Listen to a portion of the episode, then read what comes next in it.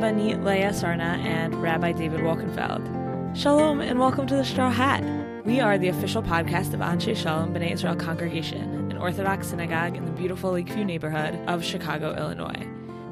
In this week's episode, we're looking towards Parshat Korach, which we'll be reading this Shabbat and we'll be talking about community in a few different ways. Um, first, we'll be talking about minyan or tefillah b'tzibor and why 10 people might be the way that we define community. Um, we'll have an, a next segment in which we will discuss who's in and who's out of the community, of the Jewish community, how that was historically defined and how that might be defined differently today. Lastly, we'll have an interview with the head of our education committee, Binyamin Cohen. This week's Parsha is Parshat Korach, and in Parshat Korach, Korach gathers together a group of people that the Torah refers to as an Edah. Um, so, what is an Edah? How many people make up an Edah? Those are some of the questions uh, discussed in the Talmud in Sanhedrin 74b. Um, when they're in the middle of a discussion about Kiddush Hashem. And what does it mean to sanctify God's name specifically in public? Um, in the beginnings of our tefillah, actually, this is part of the tefillah that we don't say together as a tzibur in the show. Everyone says it uh, quietly as we're getting ready to start. We say a, a bracha about Kiddush Hashem. There's, there's different variations of the exact language of the bracha, but something like uh, we have the opportunity to um, sanctify God's name berabim, like in public, around many. So the Talmud is interested in how many constitutes many.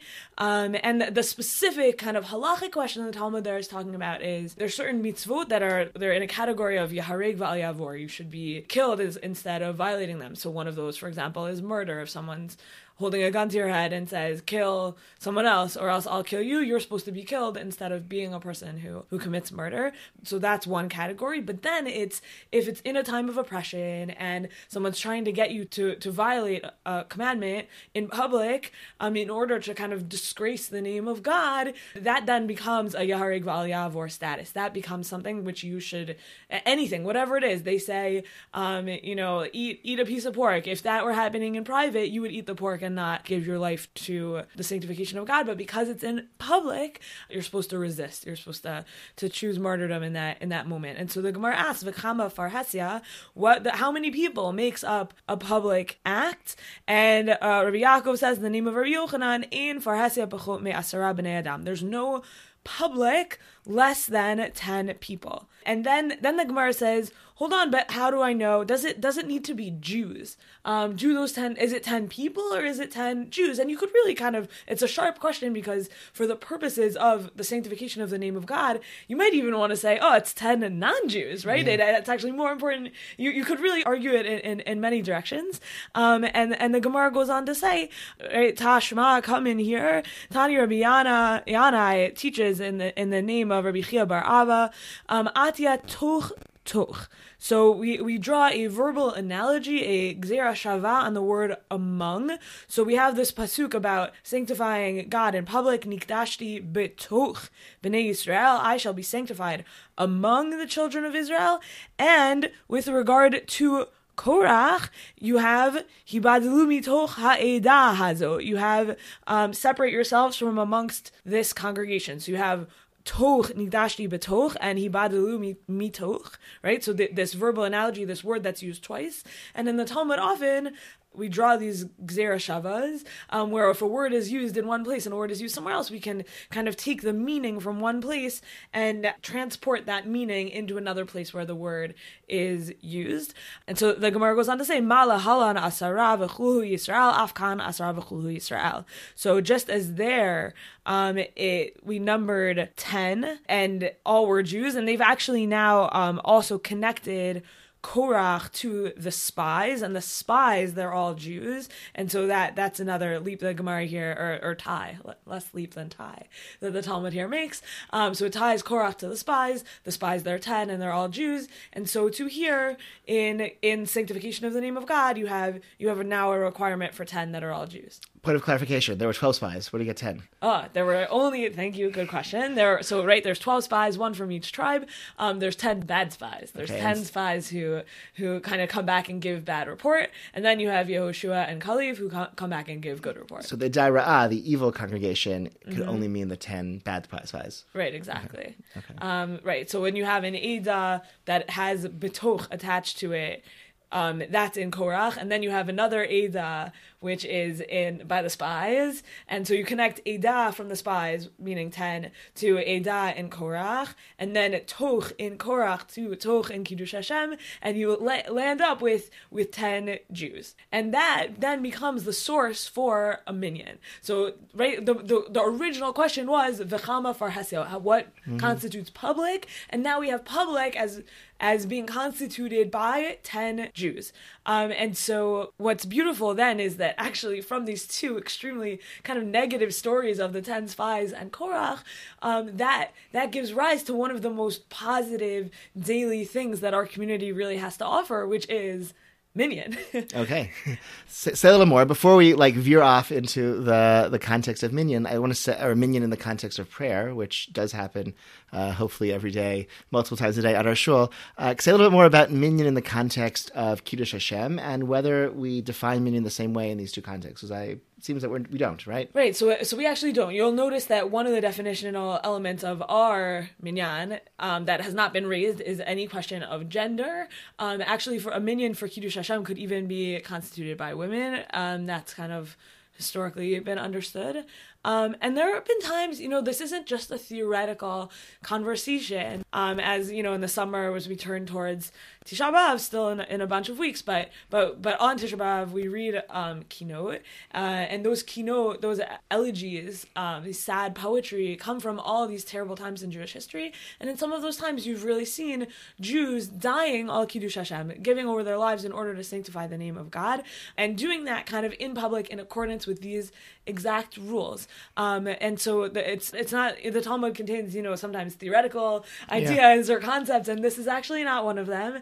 Um, and and this concept of kiddush Hashem, uh, you know, we talk about it very colloquially of like, oh, I you know I wore my kippah to uh, to some event, like it was, and I and then I behaved really well, like that was a kiddush Hashem, you know, and and and and, and that's beautiful, you know, like doing some doing the right thing publicly as a Jew. That's certainly a correct usage of kiddush Hashem. But then there's kind of like a I don't know like uppercase kiddush Hashem, which is this Yeah. more kind of technical thing of of martyrdom, um, and and um, saying like the word of God is worth dying for. I, I think they're both technical. I think um, Right. I think uh, the Rambam includes them both in the same sections of his uh, Hilchot Yesodei HaTorah. They're both technical halachic uh, obligations to sanctify God's name. One is through the e- ethical and kind and positive behavior and reputation of somebody who's identified with Torah and with the Jewish people and with God, and the other is giving one's life if necessary uh, when when pushed to do so under the circumstances that the halacha ordains.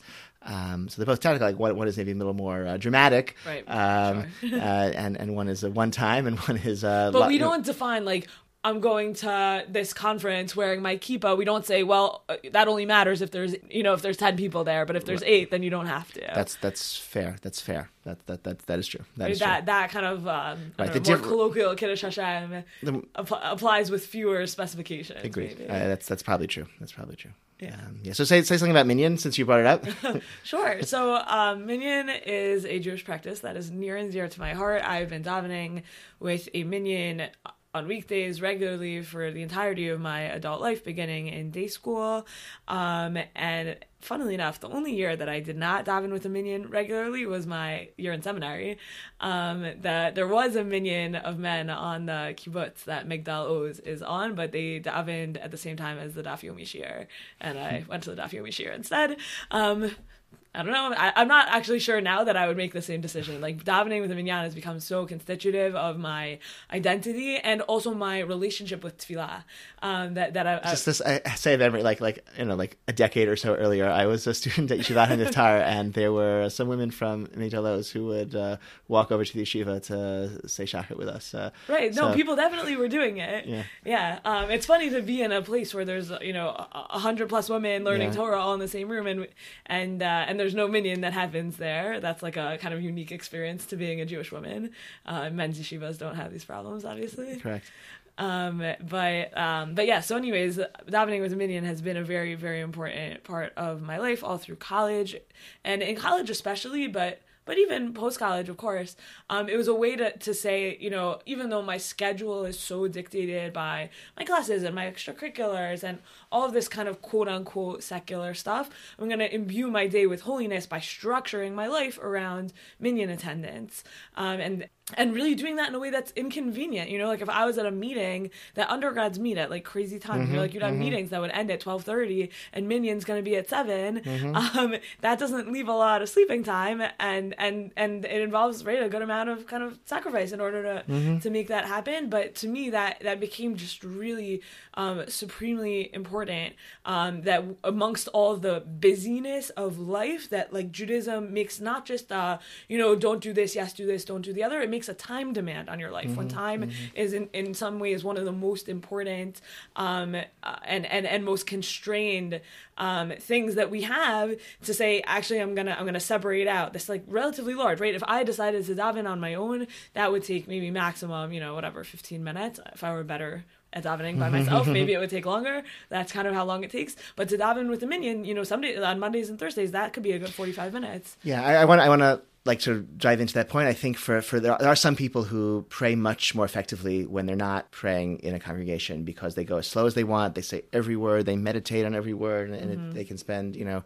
a yeah. really a good, a good, a good amount of time without having to accommodate anyone else's schedule, and uh, they really pray better. For myself, I also I, I think if I when, when I pray by myself, I, I, find myself rushing. I'm not I, I don't have any other people to help pace myself, and mm-hmm. uh, it's too easy for my mind to. Be. If I, I guess the reason if I'm davening at home is because you know by myself I'm doing it typically at home, and so so easy to be distracted by you know, oh, there's dishes, dishes, dishes, or a book, or whatever, a magazine, mm-hmm. you know, mm-hmm. things like that sort. So I, I just from the and also to push off starting davening until I don't have that much time left. Oh, that's, that's right, right, right, right. How early are you going to wake up to daven by yourself mm-hmm. uh, in your living room? When right, right before the meeting begins, right before you have to leave the house. Right, so mm-hmm. that's that's a challenge I have, and that's another reason I think an advantage of of joining together with a minyan. I, I do I do want to push back a little bit and and uh, reinforce uh, our, our shul branding, which mm-hmm. we, we're trying to pivot away from mm-hmm. speaking about prayer with a minyan, uh, which is the, you know, at 10 men, and, and uh, speak about tefillah b'tzibur, praying sure. with a congregation. I think uh,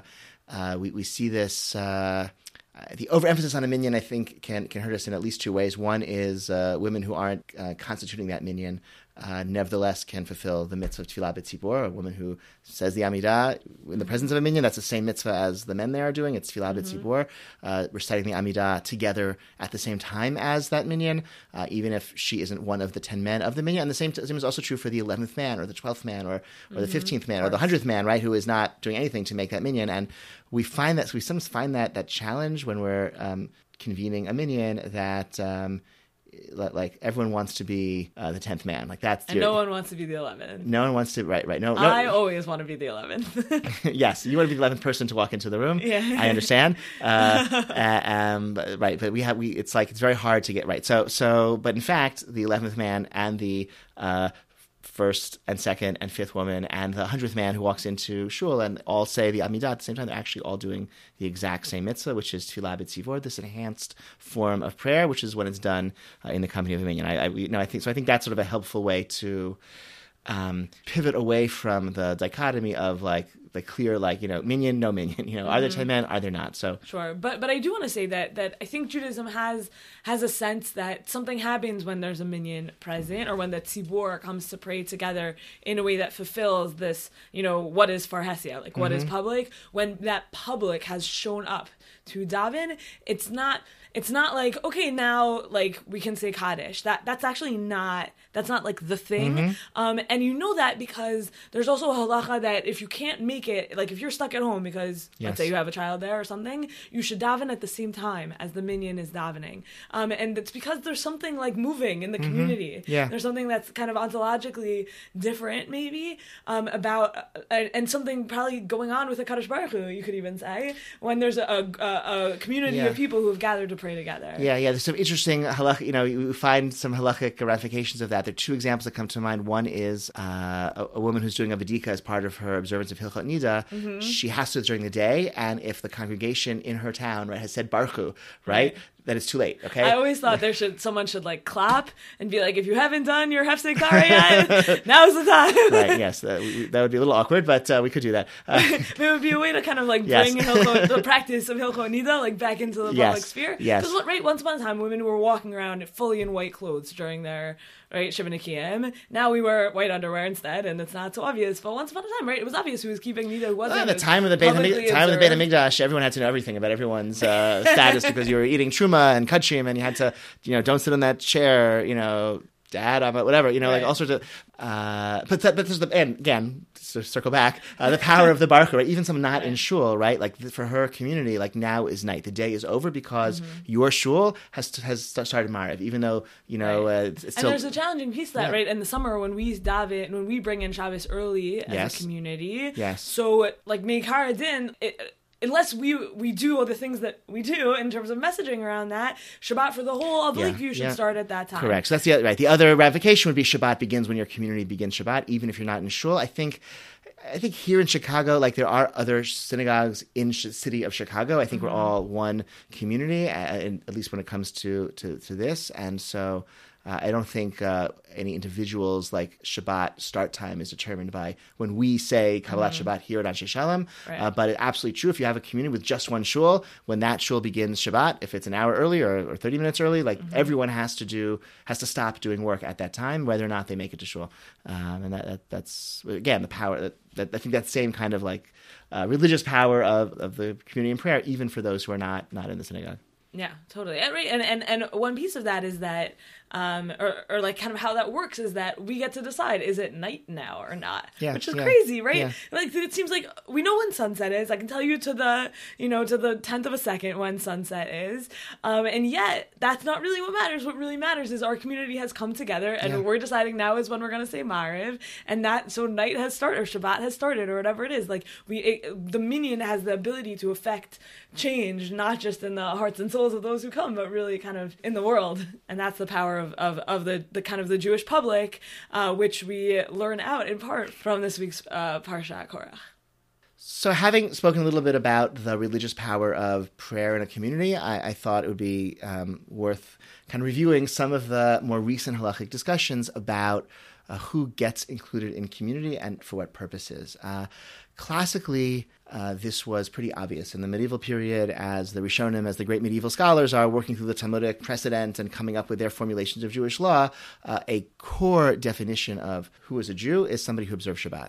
Uh, and at least at least publicly, right? And when people obviously there was a lot of diversions from Jewish observance, even in the Middle Ages, in private, but it was impossible to defy such a strong communal norm like Shabbat observance in public and remain part of the Jewish community. And you had to remain part of a community. If you weren't a Jew, you were a Christian or a Muslim, right? You mm-hmm. couldn't uh, citizenship was tied up in that, or lack thereof for Jews. Exactly, exactly, right. And that, that's sort of what's interesting. You know, historians speak about Spinoza as like the first uh, modern person, modern European uh, in the history of of the world because he was excommunicated from the Jewish community. He never became a Christian, and that was like really impossible uh, in, in, you know in the, in the, period before him. So so Shabbat observance is that is the definition of, of somebody who is Jewish for purposes of ritual participation. You know, does a man count in the minyan? You know, if, if your mm-hmm. store is open on Shabbat, you're not going to count in the minyan uh, in the Middle Ages because you would have already become a Christian, right? You wouldn't have uh, or a Muslim, okay? Uh, in the 19th century, this this breaks down, and there are many people who are um, really loyal Jews in their own minds, but are not observant uh, of a sort of in what we would call like an Orthodox like lifestyle. They're not they're not halakhically observant in a comprehensive way,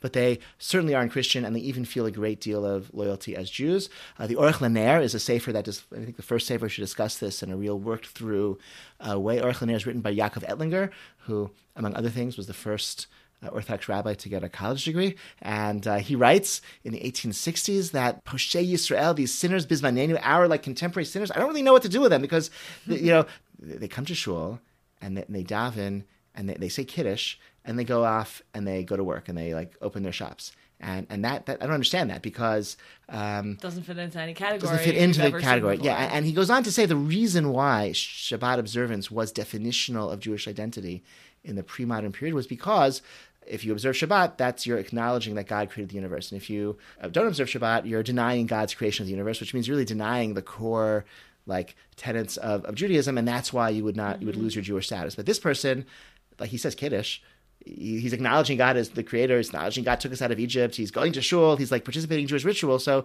so clearly, this person's Shabbat observance isn't quite communicating that same uh, heretical message that it once did, and so mm-hmm. uh, maybe that status should be evaluated, reevaluated in, in, in light of these new circumstances. And so he sort of lays down that that position uh, in a theoretical way in the 1860s. In the 20th century, uh, David Zvi Hoffman, who was a great posek in Germany, takes this argument to like I think like the next level by uh, by pointing out that in that in halachic literature, in the Talmudic literature, the distinction between public and private Shabbat desecration, which doesn't have anything to do with um, like the laws of Shabbat. Hilchot Shabbat, this doesn't matter if you do it public or private, you write, mm-hmm. you, you, you, you cook.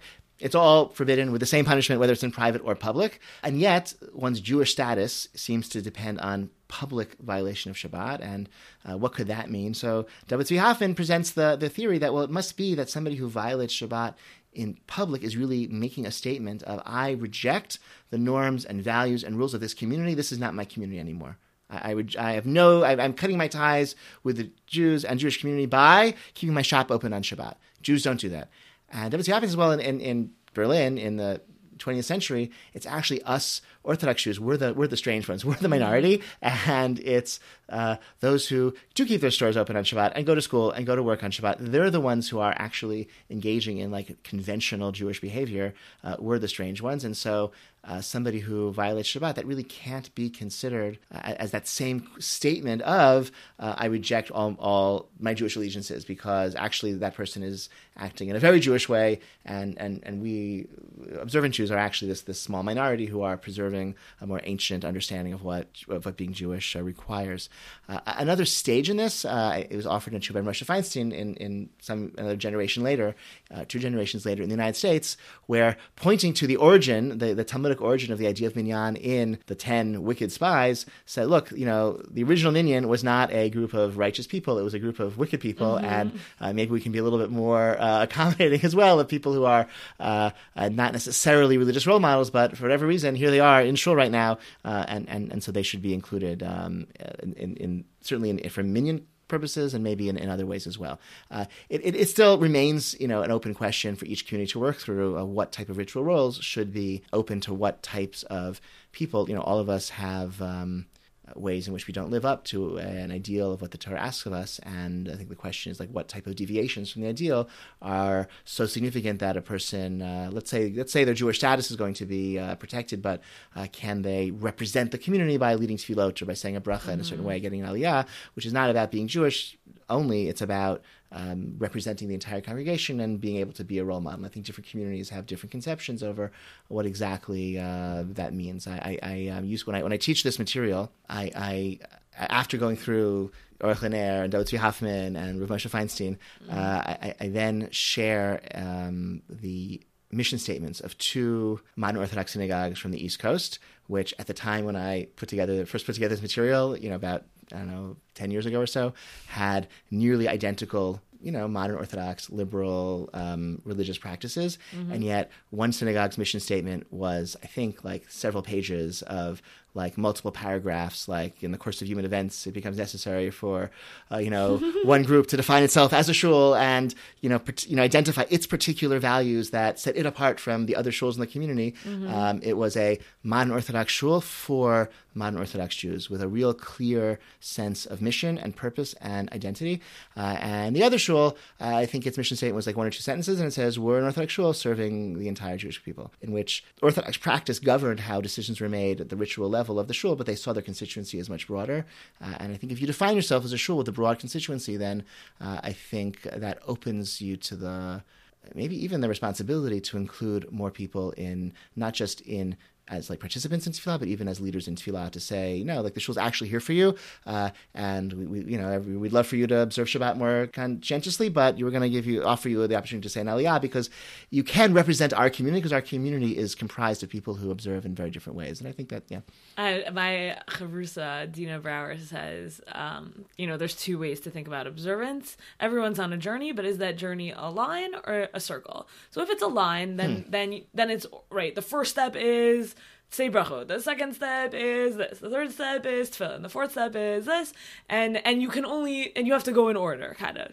Whereas if it's a circle, then it's which mitzvot speak to you the most. And and uh, right is public kriyat torah a mitzvah that's really important to oh, you? then maybe you should do that and it'll lead you on a path to other to learning about other mitzvot that will then find you important to you. And that path is not really the same as anyone else you know that that direction around the circle is not the same as anyone else's. That's very nice. So someone could be a role model for this particular mitzvah and therefore represent the congregation in that particular mitzvah even if in other ways they may not yet be a great role model for right because uh, also i think i think using shabbat as your shabbat as your barometer in our day and age is complicated, right? Um, there's loads of people who keep Shabbat who don't keep Choshen Mishpat, um, and and and you know their their business dealings are unethical or they don't pay their taxes or whatever it is, right? And um, and so to say, oh, we're going to determine it by Shabbat, well, it's arbitrary. It seems, it seems arbitrary. It seems arbitrary. It, it, doesn't. It doesn't. It doesn't effectively stand in for observance of all mitzvot. Right, as a synecdoche, whatever. I think that's yeah. what it is. Yeah, uh-huh, something that represents everything. Synecdoche. Yeah. Yeah. it's also right. That's also the city in near Buffalo. But uh, uh, um, someone said everyone in our shul walks on Shabbat. Some people walk from their apartments. Some people walk from their cars. Yeah. Uh, that's a different idea. A different idea. Uh, yeah. I, I, the question is, the people who walk from their cars, but like they're they're role models in some other area of halacha that everyone else could you know aspire to. Yeah. Yeah. I, I don't want to. I don't want to. Um, give up like high expectations and high hopes for people to for grow, sure. and I, which is I think a risk of like of going down that path maybe too far. And mm-hmm. I and I and I also think it's valuable to just measure the costs and benefits of each of each type of shul. I think a shul where everyone is like there's like all in on this like kind of very elite like level of you know form of observance and ideology like there's something very that can be very powerful for people who are, are there already and already have that commitment, they can really reinforce each other and encourage each other in a very powerful way, um, in a way that could be harder in a more um, open and diverse congregation. I think the I think and it, it's a community that's much harder to join if you're not there already. Exactly, exactly. There's no like ramp up into exactly. It. Sure, like ours, I, have seen people uh, really change their lives in really inspiring ways, and people grow in, in really really inspiring ways. I think precisely because the entry was so easy and there were nothing was really asked of them at the door. Uh, and then once involved in the community, they were exposed to something really compelling and, and life enhancing um, and spiritually enriching. And then they that encouraged them to make the next steps. And we were able to provide them with a framework in which they could learn how to do that. And, and, and they did find encouragement to make those steps. We are honored to have Binyamin Cohen, our Vice President of Education, here with us to be interviewed. Welcome. Thank you. Uh, can you tell us, please, uh, how did you uh, come to Lakeview? How did you find out about the shul? What brought you here? What do you love about being part of this community? Um, so I I graduated a few years ago from the Pardes Educators Program, and part of the commitment of that program is to work in North American Jewish day schools for th- at least three years, um, which I wanted to anyway, so that was great. But um, in part of my search for the you know the day school I wanted to work at, I landed in one that's in Chicago that I love. And when I told people I was moving to Chicago, they were like, "Oh, you're going to go live in Lakeview, right?" Like several different people told me that independently of each other, not having time to communicate with each other or anything like that. So I was like, "I guess I am going to go live in Lakeview." it also helped that two of my very good friends lived here, and they helped convince me also to live. You know, to move to Chicago and live in Lakeview, and um, paved the way for me to join this community in this shul and to be involved here. And they really they sold it to me. I mean, it was an easy sell, I think, to say this is a very welcoming and warm and diverse uh, community, and also one that really, um, I think, is where I am Jewishly in mm. meaningful ways that made me feel like this is the place, that kind of place I want to be. So, Benny, I find myself talking about you a lot because I, I know, right? Um, because I go to all of these meetings with other um, community organizations in Chicago that mm-hmm. do work with young professionals. And they're always like, how do we empower them? And I'm always like, empower what if you them. put them on the executive committee? so do you want to talk about what it means to be a young professional in our shul who is in such a, a position of power within the synagogue? Uh, yeah, sure. It's, well, first of all, it's a little intimidating, I have to say. Um, but it's also very, like, I think it really speaks to what this like community is all about that um, anyone who wants to be involved, if they like make some effort to be involved, can do that. And I think for me was finding something that I'm passionate about, which was easy because it's also my job to you know be educating Jews, and so like to be also like educating Jews on the side is not so hard, um, um, and wanting to be involved in that, and so to be able to to be able to give something to this community that I care about, and to be able to grow it in meaningful ways and be involved in it in a meaningful way. Um, was an easy choice to like be in the education committee in general, um, and then I guess I sort of inherited it from my friend who was the previous vice president. Um, but I also think that it's it's um, it's definitely something that's important for it to be. I mean, I don't want to necessarily like toot my own horn here too much, but I think it's it's a role that I think it's important for someone who's a committed and dedicated educator to be in, both in the it, from like in like two directions. The first direction, sort of like working with the educational staff of the school and the program staff to know like you know from an educator's point of view what's going to be useful effective interesting and those kind of things be able to bring that lens to it as an educator and also be able to go like the other direction to like the community and be like look you know talk to my friends and people i'm you know talk to at kiddush be like what are you interested in educationally? You know do i as an educator have some perspective on that can i that i can like actually then talk to you about? And then can i then bring that to the committee and then the professional staff of the shul to be like here's what we want to do educationally and and think here's like the things we're thinking about educationally here's the things that you know the community wants and here like you know go for taking the other direction too like going from the professional staff and saying here are the things that we would let what, what should we tell the community that we want to try and do and how can we get them involved in those kind of things as well So speaking of community involvement, um, do you want to say a word about the education committee and like kind of specifics of what you guys do?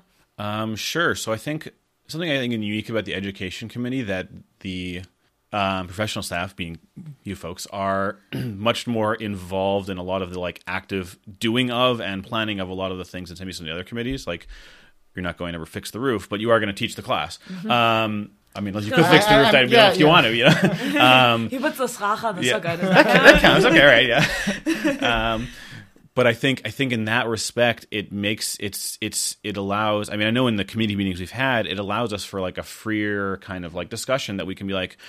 We know what our resources are in a certain respect all the time, and we have those to work with, and we can be like, okay, what are the what do we like? What do we want the, the rabbi and the rabbinate to do? Like, what are the things that what are the classes we want them to teach? What do we want to get them to like? You know, what do- what do we want to get them to do? And it get allows us to um, have very sort of like creative and wild ideas sometimes that we can then like rein into like more sane things. Um, but it, it means that the starting point can be more creative and and fun and like out of the box sometimes than otherwise. I think a lot of the things we do practically sort of like in the past and now are um, like thinking about the scholars and residents who we bring in, um, thinking about topics for the Beit Midrash Wednesday sessions. I think some of the things we want to do in the future are expand sort of like the educational offerings of the shul to more um, in more diverse ways. Like we've had some ideas of like the I know this is something that happened in the past where people would call in once, you know, call in every evening for like a five minute, you know, vort something like that. Um, have like a little conference call. Uh, we had an idea of having Torah on the go. One was like bike the Eruv, um, which would be fun. Like you know, bike around for 15 minutes, stop at some point. Like here's this part of the Eruv. What does it do? I mean, I, I don't know what any of these things are. Like how do they all work? And it would be like, and and there's all kinds of things we could do like that. We're just like you know looking at like bike to the Botanic Gardens and see like not the Botanic Gardens, the uh, the the the Nature Museum. You're like this animal is kosher, this animal is not, or like the same thing in the zoo. Like yeah. yeah, exactly. Those would be fun things like that. Kosher animal. I guess they have giraffes. I don't know. They probably I have get some. very suspicious at the zoo when you start wandering around you know, With a like, group being you like- know, talking about yeah. shechita. Yeah. right. Yeah. Just like stand far away from the enclosure while you're doing We it. should do like Um, a Parshat Noach zoo trip. Yeah, it'd be fun. Yeah, and I think that's those are the kinds of things that we can like contemplate doing because we have sort of this like freedom of of of of creativity because we have such amazing resources to work with already at the at the shul in terms of like the the like quote unquote normal educational offerings that we can be like let's do something silly and crazy and fun and see what people like about it and think about those kind of things. I have just two quick responses. One is I think you just guaranteed that we will have to air this podcast before Parshat Noach, which is timely. All right. Which is an easy thing to guarantee, but uh, for sure. And two, I just want to reflect back. I think as an educator here, when there's a strong education committee, I just feel much more. Um, yeah, like energized and, and just empowered and just like it's a real force magnifier for, the sure. team that we have on professional mm-hmm. staff to like use our our training and our love of teaching in the way that's most efficient and most effective and most mm-hmm. appreciated by the community. So it's Yeah, really there's great. a Gemara in Avodah Zarah that says that people learn what their hearts desire the most, and then mm-hmm. what's useful also about, in in addition to kind of general buy-in, it's useful for us to know like what what are people's hearts desire, what, what are people hungry for in our soul that we can then feed and nourish because all hunger for Torah is a beautiful kind of hunger. Yeah. um, but sometimes it's hard to kind of keep keep your hand on on what exactly mm-hmm. where that where that hunger is. I think I think it's also amazing that in this congregation there are phenomenal, absolutely phenomenal educators Yes. who care very much about education, and also like lay people who Yes. care very much about education. Yes. And it's not just that mm-hmm. you know that yeah. Yeah, my favorite thing. yeah. We had a scholar in residence um, recently, and um, the scholar because it's like the summer months, scholar in residence spoke very late at night, and someone showed up for the oneg who had never seen show up to an oneg before, and he was like, "Yeah, it's amazing. My kids are asleep. So it's Mm-hmm. Yeah. perfect that it started at nine thirty, and I was Yeah. like, "Wow, Oh, you know, there like that's really something to think about." Yeah, yeah. So if somebody uh, doesn't know you wants to be where can where can you be found on let's say a Shabbat morning? Um, I can frequently find at Hashkama um, on a Shabbat morning, and then thereafter in the Beit Midrash reading something probably. Or if I don't go to Hashkama, in the middle of the like the right before where the shul starts the slant. That's where I like to sit. slant, okay. Yeah, like not not the, the seat on the the row on the slant is the worst because then you're like Yeah. you know like you're close to the seat row in front No of you and you're slant. falling No over the entire time. Uh, It's like right behind that is my favorite favorite And, yes of and show. does your name get called almost every time you're in? yes, Shalom? very frequently. I think yeah, yeah, yeah, definitely. Maybe explain. Oh, because I because I'm a Cohen and I have to bear the quote unquote bear the burden of being a Cohen and the uh, the glorious burden Our almost. shul Uh, has one of the most interesting Cohen Levy ratios of any king I've ever been in. We I have an know. enormous like like it's Yeah. really most communities far more Kohanim than Leviim. Here Mm. we have like four or five Leviim for every Cohen. It's the it's crazy. it's, it's really He inexplicable. was It's- very clean hands. There's a lot of competition for washing the hands on Chagim. That's for sure. Yeah. Yeah. yeah, yeah, It's also funny how many more Kohanim show up on Chagim too. It's like I think it's always like the nature of it, but it's just like you know. Yeah. Let me tell you when they don't show up. We don't. Yeah, so- yeah, for sure. Yeah, don't I know it? yeah. Yes. All right. Thank you so much for joining us on the Straw Hat. Thank you. My pleasure. We have selected a winner for the trivia question that we asked last week. Here goes. Joseph Goodman here. Anshe Sholom opened up a Melrose presence in 1940, but the current building was not erected until 1959. This episode's Anshe Sholom trivia question is as follows. Send us in a voice note and we will put it into the next episode. Send it to me at rabbanit at asbi.org or to Haley Shull at asbi.org. So here's the question Name all of the youth groups that happen on Shabbat morning, pronounce the names correctly, and tell me what all the names mean. Thank you for listening to this episode of The Straw Hat. As always, we are deeply grateful to Haley Leventhal for producing this episode. If you have positive feedback, we'd love to take that in person, or you can send us voice notes, or you can send us letters or emails. Negative feedback, you can throw it into the ground and hope that it is swallowed up into the earth the way that Korach was. That's what you should do with negative feedback this week. Thank you so much for listening.